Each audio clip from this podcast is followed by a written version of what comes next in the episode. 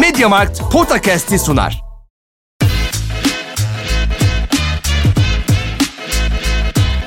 Potakast. Kaan Kural ve Orkun Çolakoğlu'yla NBA gündemine haftalık bir bakış.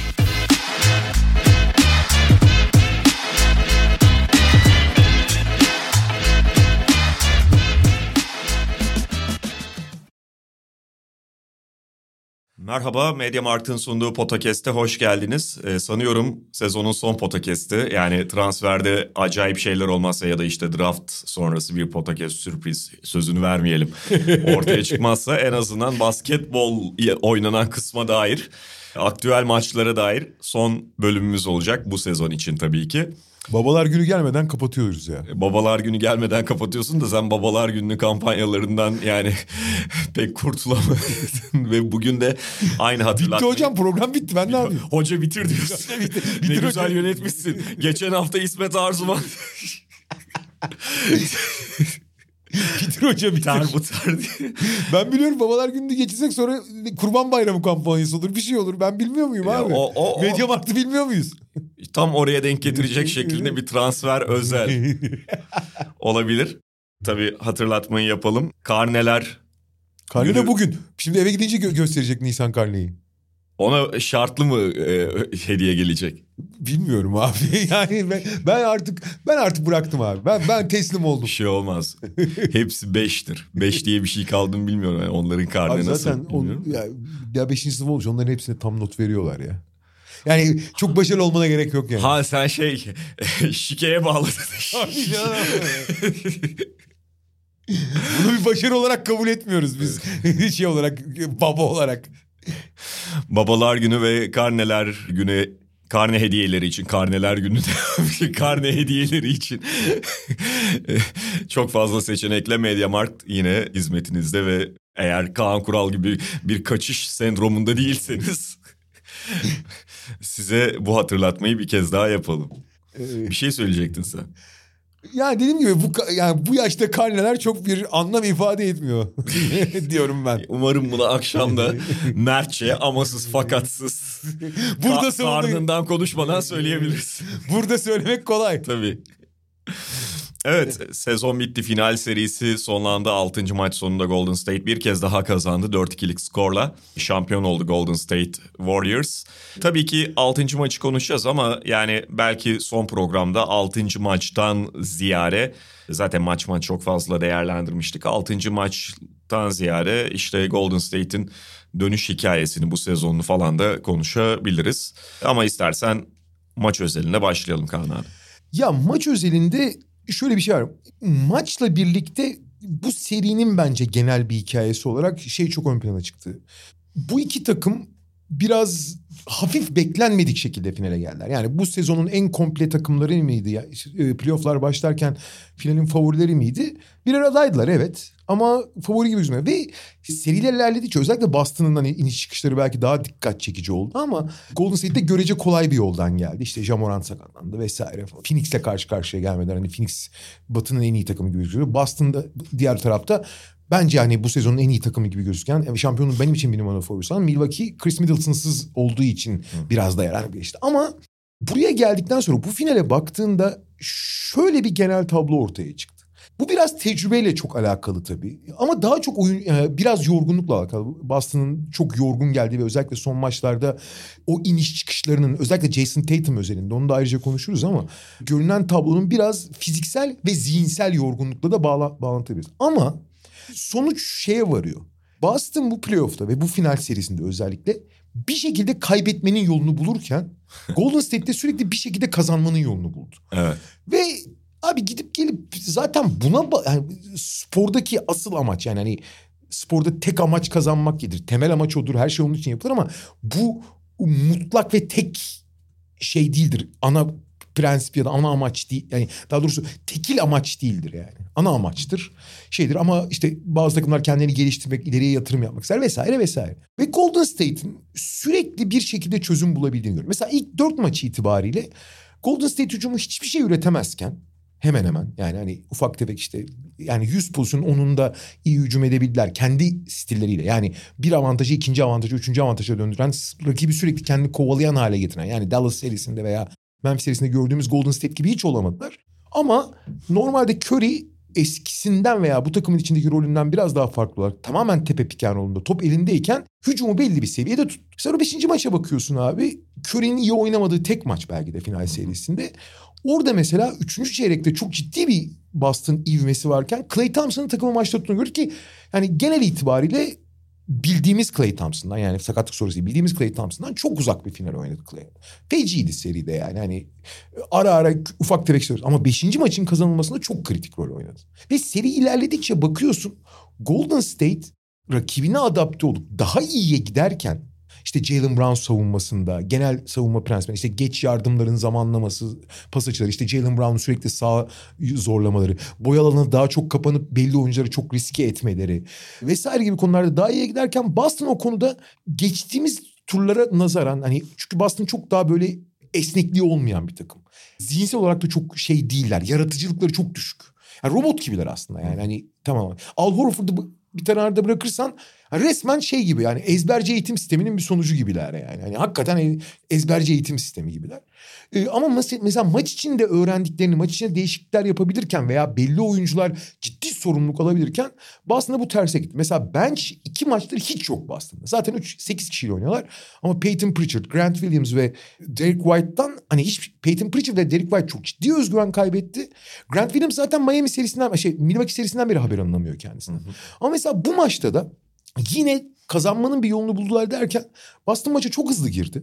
Zaten Boston çabuk oynadığı zaman fazla düşünmeden biraz fiziğini ortaya koyarak oynadığı zaman avantajlarını öne çıkarabiliyor. İyi de 2'de 2'de üçlük atarak da başladılar. İyi de atarak. 14-2 başladı maç. Müthiş değil mi? Abi sonraki 10 dakikanın skoru 35'e 8. Bunun ikinci yarısı yani son 5 dakikası 21'e 0. Hı hı. Abi şimdi ben bu yüzden biraz hayal kırıklığına uğradım yani. Boston özelinde değil genel olarak. Abi 35'e 8 en üst seviyeye çıkmış iki takım arasında böyle bir seri olmaz. Yani üst düzey takımlar evet momentumu kaybedebilirler rakip. İvmeye kadar. Hele Golden State gibi patlayıcı bir takım hakikaten rakipleri sürklese edebiliyor. Bunu geçtiğimiz yıllarda çok görmüştük. Ama bu kadar eli ayağına dolanmak. Abi ikinci çeyreğin başında 40 saniyede iki tane mola almak zorunda kaldı Yudoka. Ya ben ona gelecektim tam. 40 saniyeden biraz daha açık mıydı hatırlamıyorum. Galiba şeydi. Yani iki dakika bitmemişti. 40 evet. saniye değildi ama iki dakikada ikinci çeyreğin başında iki mola acayip bir şey ve dört molaya indi. Evet. Yani iki tekrar ediyorum. ikinci periyodun başında iki dakika tam dolmamışken dört molaya inme pahasına üçüncü molasını da kullandı. İkisi hemen periyodun başında üst üste olmak üzere. Yani şey resmen ya arkadaşlar e, konuşması yaptı. Beyler. Kendine getirme molası onlar tamamen. Yani sen şuradan kaçırıyorsun falan detaya falan kalmış bir şey değil. Çünkü paralize olmuş durumdaydı. Aynen. İlk molayı ondan aldı. Baktı çıkamıyorlar oyuncular. Aynen. Aynen öyle ve ya korkunç bir dağılma sekans. Fakat bakıyorsun abi yani bu son iki maç yani serilerde işte Golden State'in daha iyi gitmesi mesela Andrew Wiggins'in zaten iyi bir playoff geçiriyordu ama her maç biraz daha üstüne koyması. İşte Jordan Poole onun için çok zor bir seri olsa da bu maçta gene işte özellikle o periyotta ikinci çeyreğin başında çok ciddi katkı verebildi. Ama yani Gary Payton'dan Otto Porter Jr.'a kadar kime ne rol verirsen o rolde verimli olmasını sağlıyorsun ve o role yani maç içindeki gelişmelerden nereden bir şey çıkarabilir mi çok iyi buluyor Golden State. Ve nitekim Boston'ın acayip dağıldığı dakikada indirici yumruğu da vurabiliyor. Mesela Boston'ın yapamadığı şeylerden biri o. Oyun üstünlüğünü skora yansıtmakta da çok zorlanıyor Boston. Evet. Ama oradan sonra biraz tabii Golden State'in de hani şampiyon oluyoruz havasına girip bir hafif rahatlaması dememek lazım onu ama biraz daha kolay olması belki de Boston'ın üzerindeki psikolojik baskının kalkması. Çünkü 20 sayı geriye düşerse doktor ne yerse yesin dediği durumu oluyor. Biraz Boston'ı da rahatlattığı bir bölüm oldu. İkinci yarının hemen başında. Ve Boston bir ivme kazandı. Hı hı. Ama mesela orada da yine çözüm üretmek diyorsun ya. Clay Thompson nasıl kötü bir seri geçirken 5. maçta maçı çeviren oyuncu oldu. 5 şut atmıştı zaten hani orada en kritik yerde de çok momentum durduran sayılar atmış. Burada da Boston hakikaten oyun üstünlüğünü tekrar alıp akmaya ki bu seride çok az akabilir. Bölümde Draymond Green muazzam iş yaptı ki o da korkunç bir seri geçirdi. Yani hani hakikaten çok kötüydü. Ama bu maçta bir kere 10 tane top kullandı. Hı hı. Hücumda bir parça oldu ki. İki hücumda... üçlüğü var diplerden. Bu serideki ilk üçlükleri bu arada. Evet. Bu seride hiç üçlük atmamıştı. 11'de 0'dı galiba. Aynen öyle. 12, 11 ya da 12'de 0'dı. İki üçlük isabeti buldu. Bir tane de bir orta mesafe var. O üçlüklerden daha değerli. Daha değerli Saatin daha sonunda tuhaf. attı yani. Fakat işte bunlar zaten hani hücumun bir parçası olabilmesi yeterli ki geçtiğimiz yıllarda ana karar verici o oluyordu. Bu sefer o değildi. Bu sefer Curry'ydi. Ve bu hücumda onun eksikliklerini daha öne çıkaran bir durum. Yani gerçekten hücumu baltalayan bir konumdaydı Evet. neredeyse ki hani ikinci maç biraz ama geri kalan bütün maçlarda hücumu baltaladı. Bu sefer hücumun bir parçası ama önemli olan üçüncü çeyrekte ivme yakalamışken eski gücünde değil çünkü Draymond Green. Yani o 2015-2016 Draymond Green. Fakat orada olağanüstü bir savunma çabası gösterdi ve Acayip. o kadar çok oyunu bozdu ki. Ha Boston'da zaten hani kendi oyununu bozmaya yatkın ama hani biraz ivme kazanmışken biraz yani bir tane top, bir top çalma, bir blok, bir rebound falan derken acayip oradaki ivmeyi kesti. Bu seride yani bu son maçtaki önemli farklılıklardan biri seride genelde Boston'ın top kayıpları anormal belirleyici oldu. Yani Boston top kaybederken hem kendini baltaladı hem yani ligi belki de sahayı en iyi açan takımına açık saha imkanı verdi. Ve serinin hikayesi de. Bu maçta da 23 tane top kaybetti mesela. Korkunçtu. Ama ilk defa Golden State de çok top kaybetti ki Golden State'in DNA'sında kötü top, basit top kayıpları çok vardı. Bu seride hiç kaybetmediler. Belki biraz oyunu çok daha basit oynamalarıyla alakalı. Yani Curry dışında top trafiğini çok az yapıyorlardı. Topun sürekli Curry'nin elinde Evet. kalmasıyla alakalıydı. Ama Ki geçen maç 6 gibi inanılmaz bir miktarla bitirdiler yani. Onlar için özellikle. E, Ki yani karşılarındaki Boston savunması da yani muazzam top kaybına zorlamaz ama ortalama üstü top kaybına Tabii, zorlar tabii. rakibi yani. E, bu sefer onlar da çok top kaybettiler ama yine hücum avantajını hücum reboundlarından aldı. Gene çok ekstra hücum reboundu yaptı Golden State. Artık Golden State 15 kaybederken işte Celtics'te yine 22. Yani bir ara 23.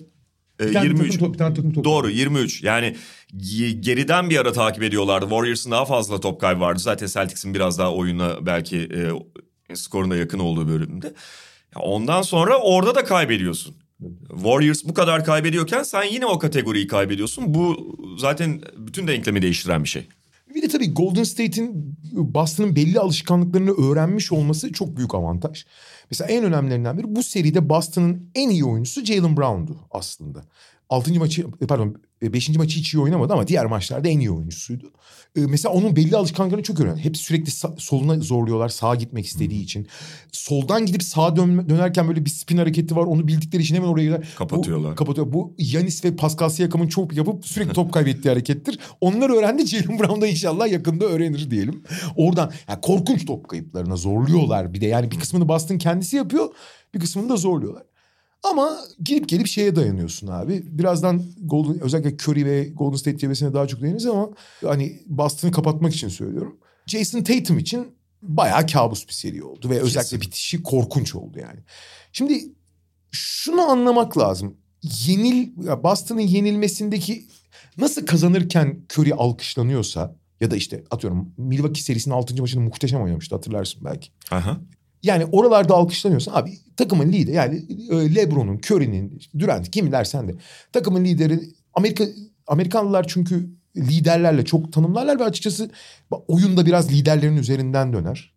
Abi kazanırken de kahraman odur, kaybederken de en büyük sorumluluk o ve koça çıkar. Yudoka'nın da günahları var hani ayrı konu. Mesela burada bence özellikle rotasyonu değiştirip ilk çeyrekte Robert Williams'ı çok erken çıkarıp Peyton Pritchard'ı çok erken oyuna sokması o baştaki ivmenin kaybedilmesindeki önemli paylardan birine sahip. Yani o Golden State'in kontrol ele aldığı bölümde Robert Williams'ın olmaması ve Peyton Pritchard'ın çok erken girmiş olması çok özgüvensiz Peyton Pritchard'ın çok büyük problem yarattı. Ama asıl konu Tatum abi. Kesin. Yani bu seride ilginç olarak abi bu son maçta dahil buna. Gerçi son maç kötü attı üçlükten ama çok iyi üçlük attı biliyor musun Tatum?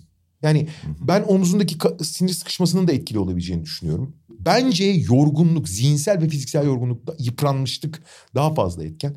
Çünkü bugün Boston buradaysa Tatum'un bunda aslan payı Tatum'un. Yani hani bunu Tabii. kabul etmek lazım. Ama bu seride de bunun bir süre belki 24 yaşında olmasın. Hala yani Tatum'un belli zaten sahadaki oyununa baktığın zaman oyuna ağırlık koyan türde bir lider değil Tatum. Yani biraz Anthony Davis'e benzetiyorum ben onu. Yani takımın en iyi oyuncusu olabilir, en etkili oyuncusu olabilir ama oyuna ağırlık koymak biraz başka bir şey. O kritik yerde sorumluluk alıp işte rakibi üstüne isteyip en keskin şeyi yapabilmekle alakalı fiziğini. Ha mesela penetresini düşün Tatum'un.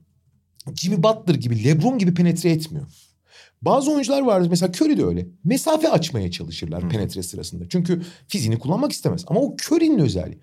Ama bir Kavay'ın penetresini düşün. Bir işte ne bileyim Durant'in bile hatta. Durant genelde şuta yöneliyor ama hani bunların hepsi oyuna hani ben buradayım mesajı verir. Ya- Tatum onu hiç vermiyor. Aynen öyle ve ona dair zaten çok net bir istatistik var. Hani hemen onu araya sokayım. Sıfır serbest atışla çıktı bu maçta. Yani bak Tatum değil herhangi bir oyuncu. Sen işte Butler falan örneklerini verdin. Kawhi Leonard, Jimmy Butler, işte eskilere git, Kobe'ler bilmem ne. LeBron'lar. Herkes kötü oynadı. Herkesin kötü kötü. maçları var. Yani Kobe Bryant'ın işte final serisinin 7. maçında 24'te Altı. 6'sı var. Yani büyük rezillikti aslında kaybetse Lakers. Jordan'ın da var. Jordan da her final serisinin her maçını iyi oynamadı. Bakın istatistiklere çok kötü yüzdelerde kaldığı falan da var. Ama 18'de alt, attı mesela Ta- Tatum. Bu oyuncular, bu seviye oyuncular işte yani şimdikilerden gidelim yine. Kawhi Leonard'ı bilmem nesi. Kötü oynarken en azından serbest atış çizgisine gider bir şekilde. Yani 10 defa gitmeyebilirsin her maçta. Gidemeyebilirsin. O kadar düdük alamazsın vesaire ama sıfırda da kalmazsın. Bu çok kilit bir şey ve Tatum'un senin bahsettiğin o e, konudaki yetersizliğini de biraz ortaya koyuyor. Yani Jason Tatum evet penetre edebilen bir oyuncu fakat penetre ya da bütün o total teknik özellikleri, kalitesi, işte yeteneklerini pragmatist şekilde kullanamıyor belli senaryolarda. Yani kendi istediği kafasındaki oyunu oynarsa ne ala. Şahane. Hatta takım ritim bulduğunda iyice böyle akıyor. Yani hakikaten dönem dönem NBA'in en yetenekli oyuncusu gibi kendini göstermeyi başarıyor. Fakat işler biraz tırnak içinde çirkinleştiğinde Jason Tatum orada çıkış bulmakta da zorlanabiliyor.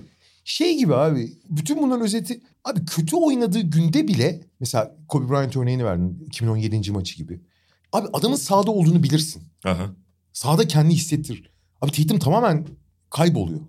Yani tamamen etki. Hani sahada mı değil mi anlamıyorsun. Mesela Kobe pardon o maçta hatırlarsın.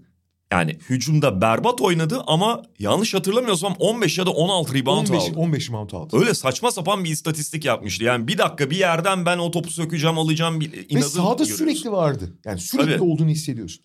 Şimdi bu seride ben açıkçası çok suç bulmuyorum. Çünkü ya oyuncuların abi Lebron, Lebron, Lebron diyoruz. Lebron'un 2011 öncesi halini hatırlamıyor musun? 2010 ve 2011'deki halini yani. 2010, Tabii. 2012 Boston'ın bir 6. maçıdır Lebron'un kariyerinin kırılma noktası. Herhalde canım. Yanis'in geçen seneki finale kadarki halini hatırlamıyor musun? Gerçi Yanis'in daha hani birkaç senesini daha görelim ama geçen seneki finalde ciddi bir kırılma yaşadı. Tatum için de olacak. Ama abi şimdi bu biz önümüzde bu elimizde bu final var. Tabii. İyi üçlük attı dedim değil mi? Yüzde 42 ile mi üçlük attı ki bu sezon çok iyi. şey. Abi ikiliklerde yüzde 31 ile bitti, bitirdi seriyi. Yani. Ve boyalı alandan yüzde 30'la attı. Şimdi bu maçın başında da sırf Tatum değil bu arada. Tatum bence hani tabii lider olduğu için. Abi öyle bir noktaya geldi ki Golden State'in bu biraz boyalı alana daha çok gömülmesi, orayı daha kalabalık tutup mutlaka orada bir kakafoni yaratmasıyla alakalı bu. Çünkü belli oyuncuların üçlüğünü çok riske ediyorlar. Marcus Smart ve Derek White başta olmak üzere. Ve zorlu. Abi Boston maçın başında 12'de 4 attı boyalı alana. Şimdi o şutları zorlaştırıyor evet Golden State. Fakat abi 12'de 4'ten daha iyi at. Yani çok kalitesiz bir atışta bile boyalı alandan daha iyi atabilirsin. Fakat Boston'da artık psikoloji öyle bir hale gelmiş ki başta Jason Tatum'da topu attıktan sonra arkasına iki tane dua okuyorlar girer girsin diye. Yani. Yani şimdi öyle basketbol mu oynanır abi yani? Dikkat ediyorsan abi gözleri böyle endişe. Jalen Brown hariç Al Horford dahil ki Al Horford'un buna dahil olması bana çok acı geldi biraz da.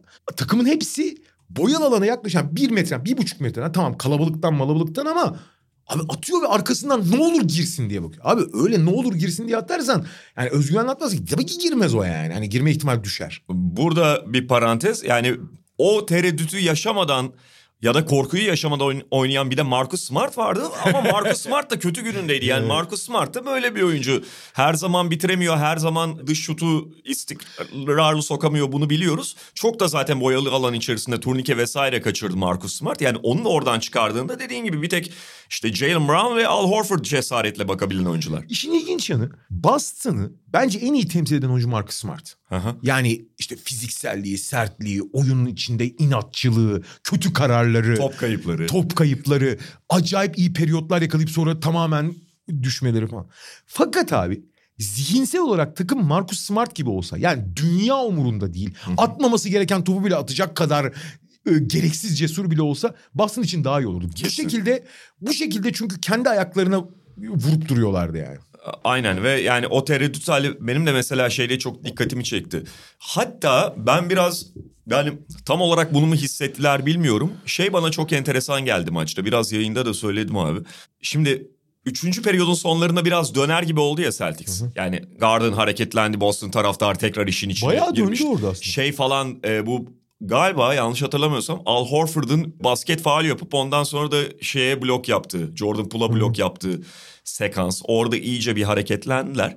Sonra son çeyreğin başında yani aslında Golden State de gidemiyor. Golden State de farkı tekrar açamıyor ama Celtics'in serisi devam etmeyince ve Tatum'un kötü oynamaya devam ettiğini görünce Celtics taraftarı bu sanki tedirginlik halini hissettiler ve onlara da sirayet etti. Ben anlamsız bir sessizlik gördüm TD Garden'da hissettim en azından. Şöyle orada arka arkaya Tatum yine iki tane turnike kaçırdı ya. Evet işte top kaybı falan oldu. Ya, ya Boston serisi de bıktı abi bıktı resmen bunları izlemekten. Aynen yani onu şeyi anladılar biraz hissettiler ya yok olmayacak hissi geldi muhtemelen. Ama yine de garip abi yani final serisi mutlaka kazanman gereken maç. Zaten iç sahadaki son maç olduğu da ortada. Ve 9 sayı falan fark yani. Hadi 10 sayı 11 sayı. Yani o bantta dolaşıyor. Doğru. Gayet kapatılabilir bir Ve fark. 22'den getirdiler oraya. Tabii. 72-50 idi 3. çeyreğin başında. Fakat işte orada şey var abi. Yani bak Jalen Brown o bölümü çok iyi. İşte 3. periyotta Jalen Brown'la Al Horford skorda ayakta tuttu. Robert Williams az devreye girdi. Fakat şeyi hissediyorsun ve daha doğrusu histen öte biliyorsun. Celtics o son adımı atıp Warriors'ı yakalayabilecekse yani gerçekten bir kazanma ihtimali olacaksa Jason Tatum'un bir aşamada devreye girmesi lazım. Yani domine etmesi gerekmiyor fakat bir devreye girmesi lazım. Onu göremedikçe ki Jason Tatum da sinirlendi işte bir iki Wiggins'in üstüne gitmeye çalıştı. Curry'nin üzerine gitmeye çalışıp Curry'nin iki defa deflection yaptığı pozisyon var mesela. Wiggins zaten harika savundu yine son çeyrekte üçüncü periyottan itibaren aslında. Orada çok düştüler takım olarak zaten. Ya şimdi bakıyorsun şimdi ilk turda Durant'i çok iyi savundular. Yani Durant hiç Durant'lik yapamadı yani. Hani o bir kenara koyalım ama abi gerek Milwaukee gerek Miami serilerinde Jim Butler'ın oynayabildiği maçlar için konuşayım daha çok. Hani iki Aha. maç hiç oynayamamıştı ama hani sahanın en iyi oyuncusu Antetokounmpo ile Jim Butler'dı. Fakat Tatum onlara yakın kaldığı sürece yani onları bir miktar dengelediği sürece takım halinde kazanabiliyorlardı. Abi bu seride Tatum Curry ile yani bırak Curry'i Wiggins'i dengele Wiggins'i bile dengeleyemedi. Hatta hani kullandığı top ve verimlilik falan açısından bek, yani beklentiler değil. Sadece verimlilik açısından bakarsan takımın en iyi yani ilk, ilk dört oyuncusundan biri değildi Tatum yani. Hani o derece büyük Belki, ayak kırıklığı yarattı. Kesin kesin.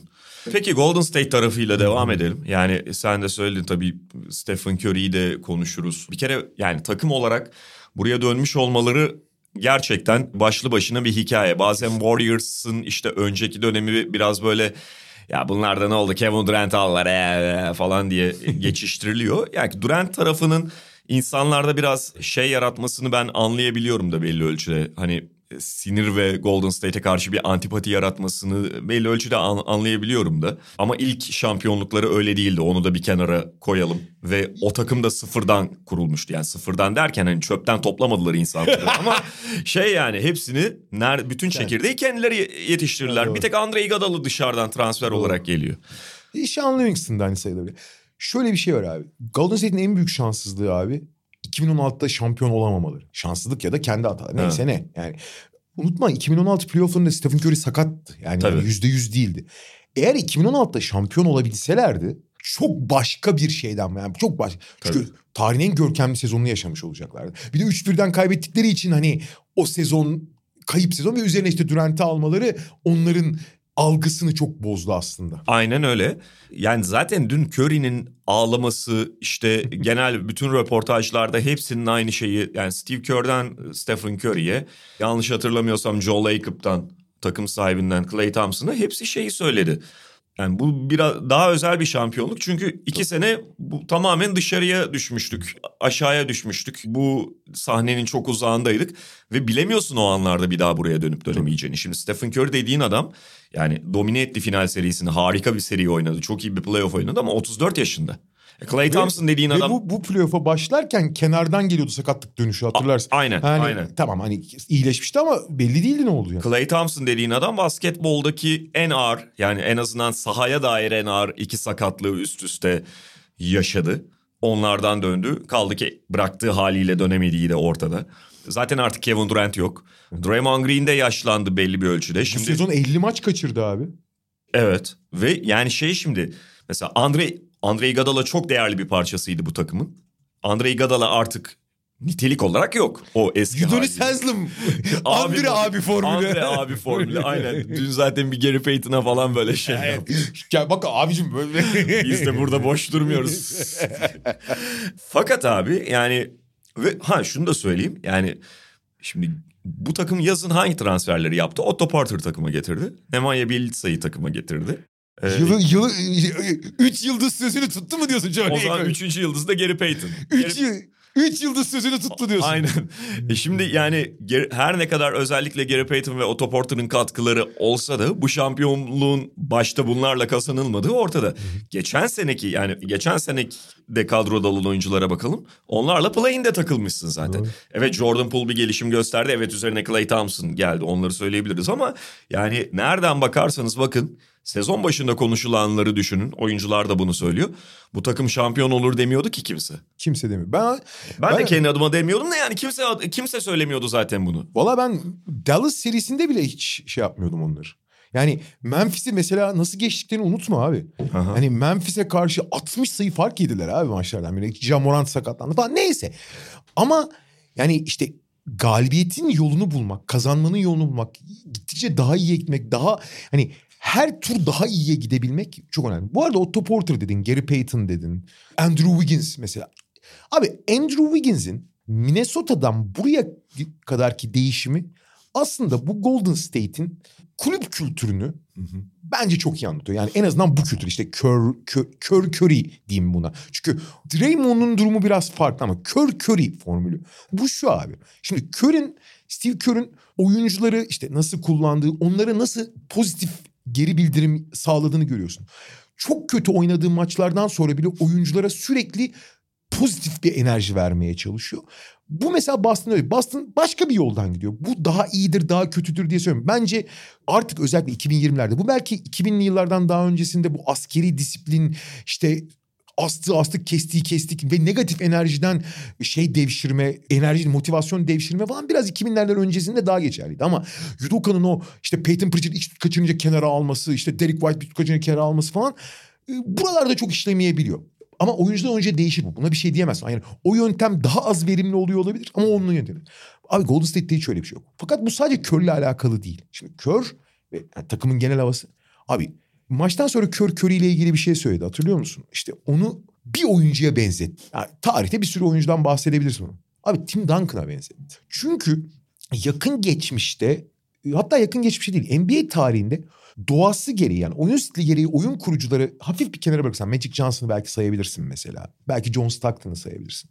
Onların hele ki yani 2010'dan önceki basketbolda oyun kurucunun adı üstünde oyunu kurmaktı görev. O yüzden daha paylaşımcıydı. Fakat belki bir Bill Russell sayabilirsin. O da hiç skorer olmadığı için. Onun dışında abi bütün üst takım lideri oyuncular çok yüksek egolara sahiptir. Tabii ki. Bu da normaldir. Bunu eleştirmek için söylemiyorum. Ego iyi bir şeydir. Kontrol edebildiğin sürece. Ego oyuncuyu en üst düzeyde tutan en önemli faktörlerden biridir. Bunların şahikası da Michael Jordan'la Le- Kobe Bryant yani. LeBron o, o kadar değil. Michael Jordan bunun şahikası.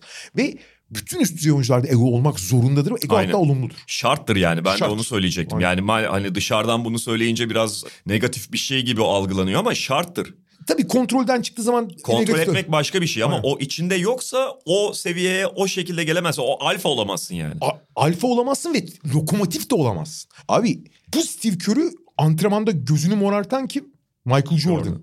Sen şeyi hatırlıyor musun? Kobe bak Pau Gasol bugün hala işte Vanessa Bryant'la işte şeye Kobe'nin çocuklarına yeğenlerim diyor. Heh. Vanessa Bryant'ın da abisi gibi davranıyor. Sen hatırlıyor musun 2008 olsa gerek 2008'de Pau Gasol yani bu Pau Gasol'ü molada saçından böyle sarsıyordu Tabii. Kobe. Abi şimdi bu başka bir şey başka bir ilişki. Pau Kobe'yi kardeşi gibi görüyor. Ama ilk geldiğinde saçından sarsıyordu böyle. Şimdi bu başka tür bir ilişki. Fakat Curry ve Tim Duncan özelinde konuşalım. Onlarınki de başka türlü. Şimdi bu oyuncuların takımın en iyisi olduğunu biliyorsun. Takımın en iyisi olmak için her şeylerini ortaya koyuyorlar. Ama abi bir lokomotif gibi seni çekip yani sana- seni vura vura önünde götürmüyor. Abi öyle bir örnek oluşuyor ve sen iyi oynadığın zaman ya da sen kendini alan açtığın zaman sana alanı bırakıyor. Abicim, İşte şey örnekle liderlik etme dedikleri tipte. Jordan Poole çok iyi oynarken Stephen Curry iyileşti. Abi Jordan Poole'un dünün veledinin tabiri caizse ben onun arkasından yedek gelirim dedi ve bunu en ufak bir problem etmedi abi. İşte bu, bu, bu, bu bambaşka bir şey. Ha bunu anlayabilirse etrafına gel. Çünkü bazen insanlar özellikle daha düşük roldekiler bunu anlayamıyor. Bunun nasıl bir yüce gönüllülük olduğunu anlamayabiliyor. Bazen alanını çok aşabilirler başka problem. Ama onlar da bu alanı kabul ediyor. Hatta bunun ne kadar saygın bir şey olduğunu fark ettikleri zaman da çok daha büyük bir özveriyle ve çok daha büyük bir birliktelik. Yani bir zamanların klasik tabiri var ya kolej takımı. Abi öyle bir şey yok. Yalan. Ama bu işte takımdaşlığın en acayip yaratılması, en üst düzeyde yaratılmasını sağlayan bir faktör. Yani konuya mesela sen Andrew Wiggins'ten girdin. Dün işte o sahne üst şeyde kupa törenindeki röportajlardan birinde şey dedi Andrew Wiggins. Ben onu bilmiyordum mesela. Öyle o zaman konuştuğunu. Lisa Salters'la o zaman da galiba röportaj yapmışlar. Lisa Salters şey dedi. Yani senle o zaman konuştuğumuzda sen takas edildiğinde ben Draymond'dan işte Stephen Curry'den Klay Thompson'dan bir şeyler öğrenmek için sabırsızlanıyorum demiştin gibi bir şeyle soruyu sordu. Ya oyuncu da biraz onu hissediyor ve Wiggins'in işte geçen programda da burada konuştuk yani Andrew Wiggins Minnesota'daki Andrew Wiggins ya bu herif yetenekli falan ama kafasına girmiyor bunun. Kendi de zorlamıyor. Kendi de yani olabileceğinin en iyisinde olma yolunda bir kaygı gütmüyor falan. Bu şekilde bakılan bir oyuncuydu. Araya gireyim abi. Jimmy Butler'ın çok iyi bir lider olduğunu kabul ediyor muyuz? Yani Miami'de Genel görüyoruz. olarak öyle evet. Ama Miami'deki en Ama azından. herkese o stil uymaz işte. Hah. Jimmy Butler'la yaşadıklarını görüyoruz. Ki mesela şeymiş onu da geçenlerde okudum. Aslında Butler'la hani Wiggins'in arası iyiymiş şu anda. Fakat işte ya mesele sadece ara iyi olması falan değil. değil. Bazen ara kötüyken profesyonel ilişki ya da o sahadaki şey liderlik senin ondan ne öğrendiğin farklı gelişebilir. Tabii. Tam tersine aran iyidir ama bunu bir iş anlamında, profesyonel anlamda verimli bir partnerliğe dönüştüremeye de Doğru. bilirsin. Çok Şimdi Andrew Wiggins mesela Golden State'e gelirken ya ben gideyim de oradan Draymond Green'den, Stephen Curry'den öğreneyim demesi. Sonra da hakikaten yani röportajda söylediği gibi ben günden güne çalışmanın ne olduğunu, o ki limitlerini zorlamanın ya da başka bir profesyonellik seviyesine ulaşmanın ne olduğunu orada demek ki o ortamda öğreniyor. Ve böyle oluyor yani hakikaten Curry'nin o örnek liderliği işte Draymond Green'in biraz daha onu şey sağa sola bağıra çağıra komutlar vererek yani bunu despotluk anlamında söylemiyorum ama daha o konuşan bir adam hep biliyoruz. Ve o dikkat Andrew Wiggins'in en büyük sorunlarından biri o dikkat kaybını sürekli tetikleyerek bir şekilde gidermesine çok yardımcı oldu. Andrew Wiggins iyi oynarken ona alan açıyorlar. O öne çıkmadığı zaman onun e, boşluğunu çok rahat kapatıyorlar. Aynı şey bence Steve Kerr ve coaching staff'ta da yani onun ekibinde de var. Şimdi oradan da girdin Kaan abi. Ee, Yani Steve Kerr tarzından ötürü ve içinde bulunduğu takımdan ötürü kendi zaten çok mütevazı bir adam ve dün hala şey diyordu işte soruyorlar. Yani ben hep kariyerim boyunca süperstarların yanındayım falan onlara bağlıyor.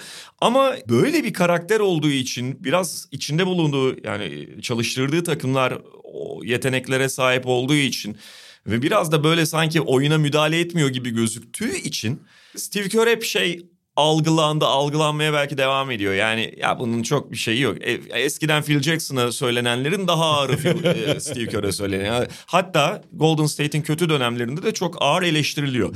Yani Steve Kerr NBA'in en iyi koçudur falan demiyorum ama bu takım içinde belki en şey koç, en uyumlu, ideal koç gibi. Çünkü birincisi arkasında çok iyi bir ekip var. Evet belki teknik anlamda o ekip onu çok besliyor olabilir. Orada kendisinden taktiksel anlamda daha mahir insanlar olabilir hücumda ya da savunmada. Ama Steve Kerr onlarla nasıl pa- işi paylaşacağını çok iyi biliyor artık. Ve bunu oyunculara nasıl aktaracağını, oradaki bağlantı olacağını falan da harika biliyor. Yani evet orada Ron Adams'ı var, Kenny Atkinson'ı var, önceki dönemde başka asistan koçlar var vesaire ama Steve Kerr'ün orada oyuncuya bunu geçirme şeyi olmasa anlamsız kalacak belki de. Ve Curry nasıl Andrew Wiggins'e, Jordan Poole'a alan açıyorsa Curry de diğer asistanlarına alan. Hatta onları doğru yerde konumlandırarak zaten yani abi şey yapmana gerek yok ki. Hani sen eğer koçluğu birer parçası olan parçaları değişik insanla doğru insanları doğru yere koy yapsan sen zaten işini yapmışsın demektir. Ve ondan sonra da işte bu takımla en iyi iletişim kuran kurabilecek isim olarak gayet yani tek kelimeyle harika bir iş yaptı yani. Ve ben yani basketbola bakışının da bir kere öncelikle şey bakışının, geniş resim bakışının tamamen uyduğunu düşünüyorum. Mikro şeylerde de zaten giderek yani bu play, bence playoff'u harika geçirdi bir kere. Bence de. E, Şimdi demin dediğimiz yere geliyoruz. Tabii ki orada bütün kararları Steve Kerr vermiyor ya da şöyle söyleyelim. Verdiği her karar onun aklına gelmiş olmayabilir. Kenardan biri bir şey söylüyordur, onu değerlendiriyordur. Ondan sonra ona yönelik hamle yapıyordur. Fakat öyle olması gerekmiyor zaten. Yani Steve Kerr kenarda diğerleri tamamen şey olacak, figüran olacak. Steve Kerr kenarda ona buna bağıracak, onu oyundan alacak, onu sokacak. Hücumu değiştirecek, savunmayı değiştirecek. Öyle bir şey olması gerekmiyor zaten. Ve Steve Kerr gerçekten şahane bir playoff geçirdi bence. E iki tane asistanı koç oldu işte abi. Hem Mike Brown hem Kenny Atkinson head coach oldular yani. Size ekmek verdik. ya sonuçta her maçta bir şekilde bir de şimdi Golden State başarının reçetesi olan ana bazı faktörlerden uzak bir takım. Bir kere fiziksel bir takım değiller. evet. İyi savunmaları var evet ama fiziksel. Abi şimdi en üst düzeye geldiğin zaman fizik en büyük farkı yaratır. Yani diğer bütün şampiyonluklara ve diğer bütün iddialı takımlara bakıyorsun.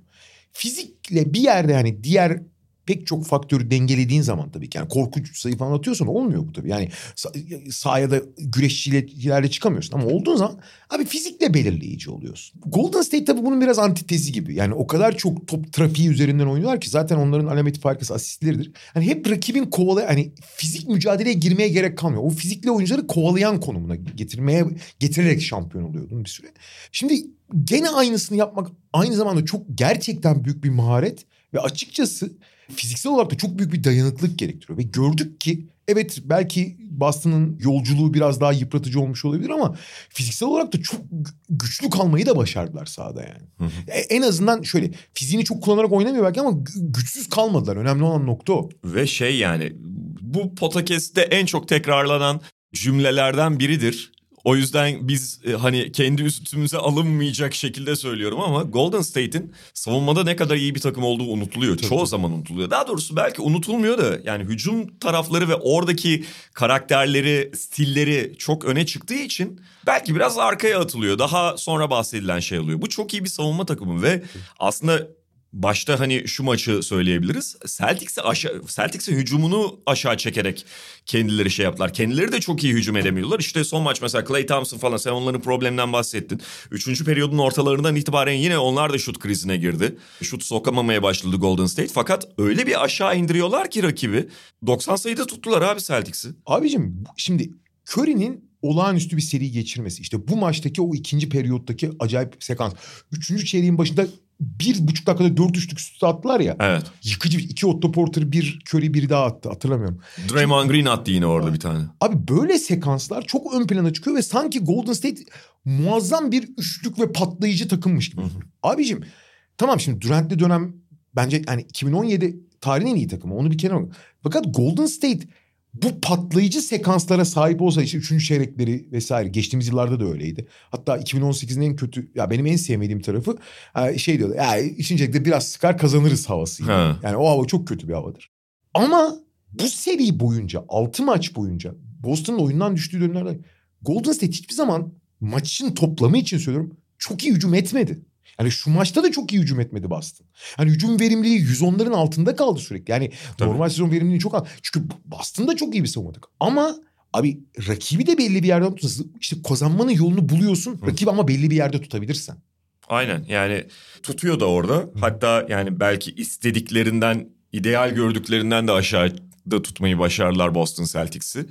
Boston'da Ee, yardımcı oldu sağ olsun. Aynen yani biraz önce konuştuğumuz şeyler işte o belli oyuncuların Derek White'ların falan iyice özgüven kaybıyla birlikte ki bu Tatum gibi bir yıldıza da zaten sirayet etti. E ondan sonra yani çıta aşağı indiğinde zaten tek başına bırakmıyorum Stephen Curry'i ama Stephen Curry zaten seni bir yere kadar atlatıyor. Üzerine bir de Draymond Green hani hücumda şu katkıyı verdiğinde işte Andrew Wiggins'ten falan bir şeyler aldığında el sallıyorsun. Ve yani Stephen Curry de zaten hani öyle bir seriyi geçiriyordu ki Warriors kaybetse dahi işte Jerry West'ten sonra kaybeden taraftan bu ödülü alan ikinci oyuncu olabilir mi tartışmaları artık yapılır hale gelmişti. Son yani hiç tartışmaya mal vermeyecek şekilde finaller MVP'si. Ben onun açıkçası mesela son şampiyonluklarında da yani 2018 şampiyonluğunda da kendi adıma final MVP'sini hak ettiğini düşünüyordum. Çünkü Kevin Durant'in seri ortalamaları daha yüksek olsa da 4 maç sürmüş bir seride ben ortalamadan ziyade maç maç etkiye bakılması gerektiğini düşünüyordum ve hani biraz daha şey geliyordu. Zaten bana çok sadece finallere MVP ödülü verilmesi biraz mantıksız gelse de biraz Curry'i öne çıkarıyordum. Her neyse yani enteresan biçimde önceki 3 şampiyonluğun hiçbirinde finaller MVP'si olamamıştı. İki defa Kevin Durant'in gölgesinde kalmış oldu. İşte Andre Iguodala o ilk şeyi aldı. Bence o zaten en büyük en sorunlu ödülü oydu. Ya bir kere yani o ödülü yani 2015 finaller MVP'si ödülünü LeBron'un alması lazım. Hani onu söyleyelim. Evet işte ama işte bu demin bahsettiğimiz konu yani Jerry West'ten beri o kırılamamış. Hani kaybedene vermeyelim Le, abi. LeBron'a veremedikleri için Iguodala'ya verdiler. Yani LeBron'u hani tabii. biraz yavaşlattı güya diye. Yani Curry de belki de hani kendi standartlarından biraz aldı ama yani eğer kazanandan vereceksek illa Curry'nin alması gerekiyordu onu yani. Net ama yani e, burada işte geçen gün de son programda da konuştuğumuz gibi tabii ki Curry çok öne çıkıyor fakat Andrew Wiggins'in seri boyunca hatta playoff diyebilirsin de seride ya final serisinde iyice sivrildi. Onun katkısı, George şeyin, Kevin Looney'nin katkısı. Herkesin kendi rolü içerisinde. Mesela Clay Thompson dediğin gibi final serisini çok iyi oynamadı hücum anlamında ama savunmada mesela playoff'un başına göre çok daha iyi iş yaptı. Özellikle son iki maçta. Son iki Aynen maçta. öyle. Aynen. Yani Jalen Brown savunmasında da belli diğer switch savunmalarına falan da çok iyi durdu. Ben sana şöyle söyleyeyim abi. Curry gerçekten yani zirve touch performansı yani tacını giyin. Wiggins çok iyi bir seri geçirdi baştan sona. Hı hı. Çok ufak bir iki belki hani bir periyot falan şey diyebilirsin. Şey üçüncü maçın üçüncü periyodunu çok yani zayıf oynamıştı. Fakat abi genel itibariyle bütün seriye baktığın zaman Looney çok iyi bir seri geçirmedi. Zaten onun için zor bir seriydi. Clay Thompson kötü bir seri geçirdi. Draymond Green kötü bir seri geçirdi. Hı hı. Bielitsa etkisizdi zaten çok az oynadı. Gary Payton 5. maç yani gene çok iyi bir seri ya da çok etkili çok oyunu domine ediyor. Otto Porter çok iyi bir seri geçirmedi. Hı hı. Abi sadece iki oyuncu seriyi. Ama Clay Thompson 5. maçta, Draymond Green bu maçta, Kevin Looney oynadığı bölümlerde, Otto Porter oynadığı bölümlerde, hatta ve hatta Bielitsa bile oynadığı bölümlerde kendisinden beklenen rol ve galibiyete bir şekilde katkı verdi. Büyük ya da küçük. Aha. Ya beşinci maçta mesela Clay çok büyük bir katkı verdi. Ama abi işte esas hikaye burada yani. Hani herkesi dahil edebiliyorsun. Dahil olmadığı maçlarda başkasından bir şey alabiliyorsun. Ve onu kaybetmiyorsun. Mesela Boston kaybetti abi Pritchard'la White'ı. Aynen ve çember şöyle tamamlandı. En sonunu söyleyeyim. Yani bu takım ilk şampiyon olduğunda sloganları işte strength in numbers'tı. E sonra Kevin Durant'li senelerde onu aslında kaybetmişler. Yani Evet. Kevin Durant'ı almak için e, derinlikten feragat etmek durumunda kaldılar haliyle. O kimlik biraz kaybolmuştu. Bugün başka oyuncularla, başka personelle ve özellikle final serisine spesifik olarak bakarsak yine o derinlikle bir anlamda kazanmış oldular. Çünkü dediğin gibi rakip artık giderek erirken ve 6 oyuncuya falan skor katkısı anlamında hatta belki daha azına inmişken Warriors böyle ufak ufak toparlaya toparlaya onun üzerinde kalmayı, üzerine çıkmayı başardı. Pritchard ve White'ı kaybettiler ama en sonunda Jason Tatum'u da kaybettiler. Es- esas büyük kayıp oldu. E tabii. Jason Tatum. Hatta yani işte dün belli bir bölüme kadar çoğunda yani 12'de 4 ile bitirdi sonuçta. 9 sayıyla bitirdi. Marcus Smart falan artık skor katkısı onlardan da alamıyorsun. E o zaman da 90 sayıda kalıyorsun. Bir önceki maçta da çok benzer şeyler vardı. Bu arada sen biz çok söylüyoruz. Hani Golden State için çok önemli hani savunmasını unutmayalım dedin. Golden State'in bir tane daha podcast'in önemli söylemlerinden birinde yaptı. Abi bayağı şut çalışıyorlar benim anladığım kadarıyla. şut çalışın evladım. Ya bu bütün takımlara çağrımız olsun. Şey çok ilginç. ya, 30'da mesela bu maç e, son olarak bu maçla ilgili şeyi de söyleyeyim. Senin de ekleyeceğin bir şey yoksa. Bu maçta mesela bu seri boyunca boyalı alan hakimiyeti çok ön plana çıkmıştı. Evet. Çünkü boyalı alandan boyalı alanda hakim olduğun zaman işte mesela Boston zaten oradan dışarı çıkarak oynamaya çalışıyor. Şeyinde spacing için çok gerekli. Bu maçta Boston aslında boyalı alandan anormal kaçırmasına rağmen hiç oradan izin vermedi. Yani özellikle Robert Williams e, uzun süre oynayabildiği için oradaki hakimiyeti aldılar. Fakat bu sefer de yine kazanmanın yolunu arıyor. Muazzam şut attı. Bak, bak Golden State bu seride hiç atmadığı kadar iyi şut attı. 30'da o, o 4 tane üst üste geldikten sonra 30'da 16'larda abi. Üçüncü çeyreğin 72-50 idi. İşte 72 sayının 48'ini üçlüklerden bulmuşlardı. Üçüncü çeyreğin hemen başları. Dördüncü, beşinci dakikası falan. Ee, Boston ise 2'de 2 ile başlayıp 10'da 1 ile devam etti. Sonra gene toparladı. Al Horford falan iki tane attı. Orada toparladı ama bu sefer takım halinde de sırf Curry değil ki. Curry zaten gene başı çekti ayrı konu ama takım halinde çok iyi şut attı Golden State. bu ritim işte hakikaten başka bir şey. Yani ben de bazen ritim kelimesini kullanırken mesela zihnimle bir yerde olan boş bir laf gibi boş bir laf ettim gibi hissediyorum ya da işte çok mu kullanıyoruz diyorum da şutör takımlar için özellikle ya da işte basketbol bu kadar şuta bağımlı hale gelmişken o ritim çok daha değişken hale geliyor ve özellikle kısa periyotlarda maç içerisinde yani bir 48 dakikanın hepsinde değil belki ama belli periyotlarda momentuma göre o şut ritmi çok değişebiliyor. Yani işte Draymond Green'in şu maçtaki iki üçlüyü tamamen başka bir kafa yapısına takımla birlikte girebilmesinden kaynaklanıyor. Ya ritim aslında birçok şeyi özetleyen bir söz. Yani oyun akıcılığı, oyuncunun kendi oyunun içinde bir parça olarak kalabilmesi ve o yüzden hani kendi yaratmadan oyunun içinde doğal yaratılan pozisyon falan bunlar hani şey gibi işte şutörün kendini işte topu 10 santim aşağı değil tam şut cebine yakalaması gibi. O onların hepsinin şutu ne kadar etkilediğini falan biliyorsun. Oyun akıcılığı da bunun bir parçası. Ama yani eğer Yudoka mesela Tatum'a daha çok şut çalıştırsaydı bu serinin kaderi değişebilirdi. Dönüp dolaşıp oraya geliyoruz. Evet. Kim daha fazla çalıştı? Ya bu işte iki sene önce Frank Vogel'a bu çağrıda bulunduktan sonra Lakers'ın gittiği nokta ortada. Anthony Davis'e o sene çalıştın şimdi bu sene niye çalıştırmıyorsun? Geçen sene Antetokounmpo şutu çalıştıktan sonra son maçta 17'de 16 mı atmıştı yani serbest atışlar. Çalışınca bunun karşılığını alıyorsun. Peki kapatalım böylelikle. Ağzına sağlık abi. Sezonu bitiriyoruz. Dediğimiz gibi hani sürpriz bir program hakkımızı sakla tutarak ama söz de vermeyerek transfer döneminde bakalım bir şeyler ortaya çıkabilir ama sezonu yani basketbolu oynandığı kısmı zaten bitirdik 6. maçla birlikte. Tüm sezon bizi dinleyen dinleyicilerimize çok teşekkür ediyoruz. Ve tekrar görüşmek üzere diyoruz Mediamarkt'ın sunduğu podcast'te. Hoşçakalın. Hoşçakalın. 11. sezonda görüşmek üzere. Mediamarkt Podcast'i sundu.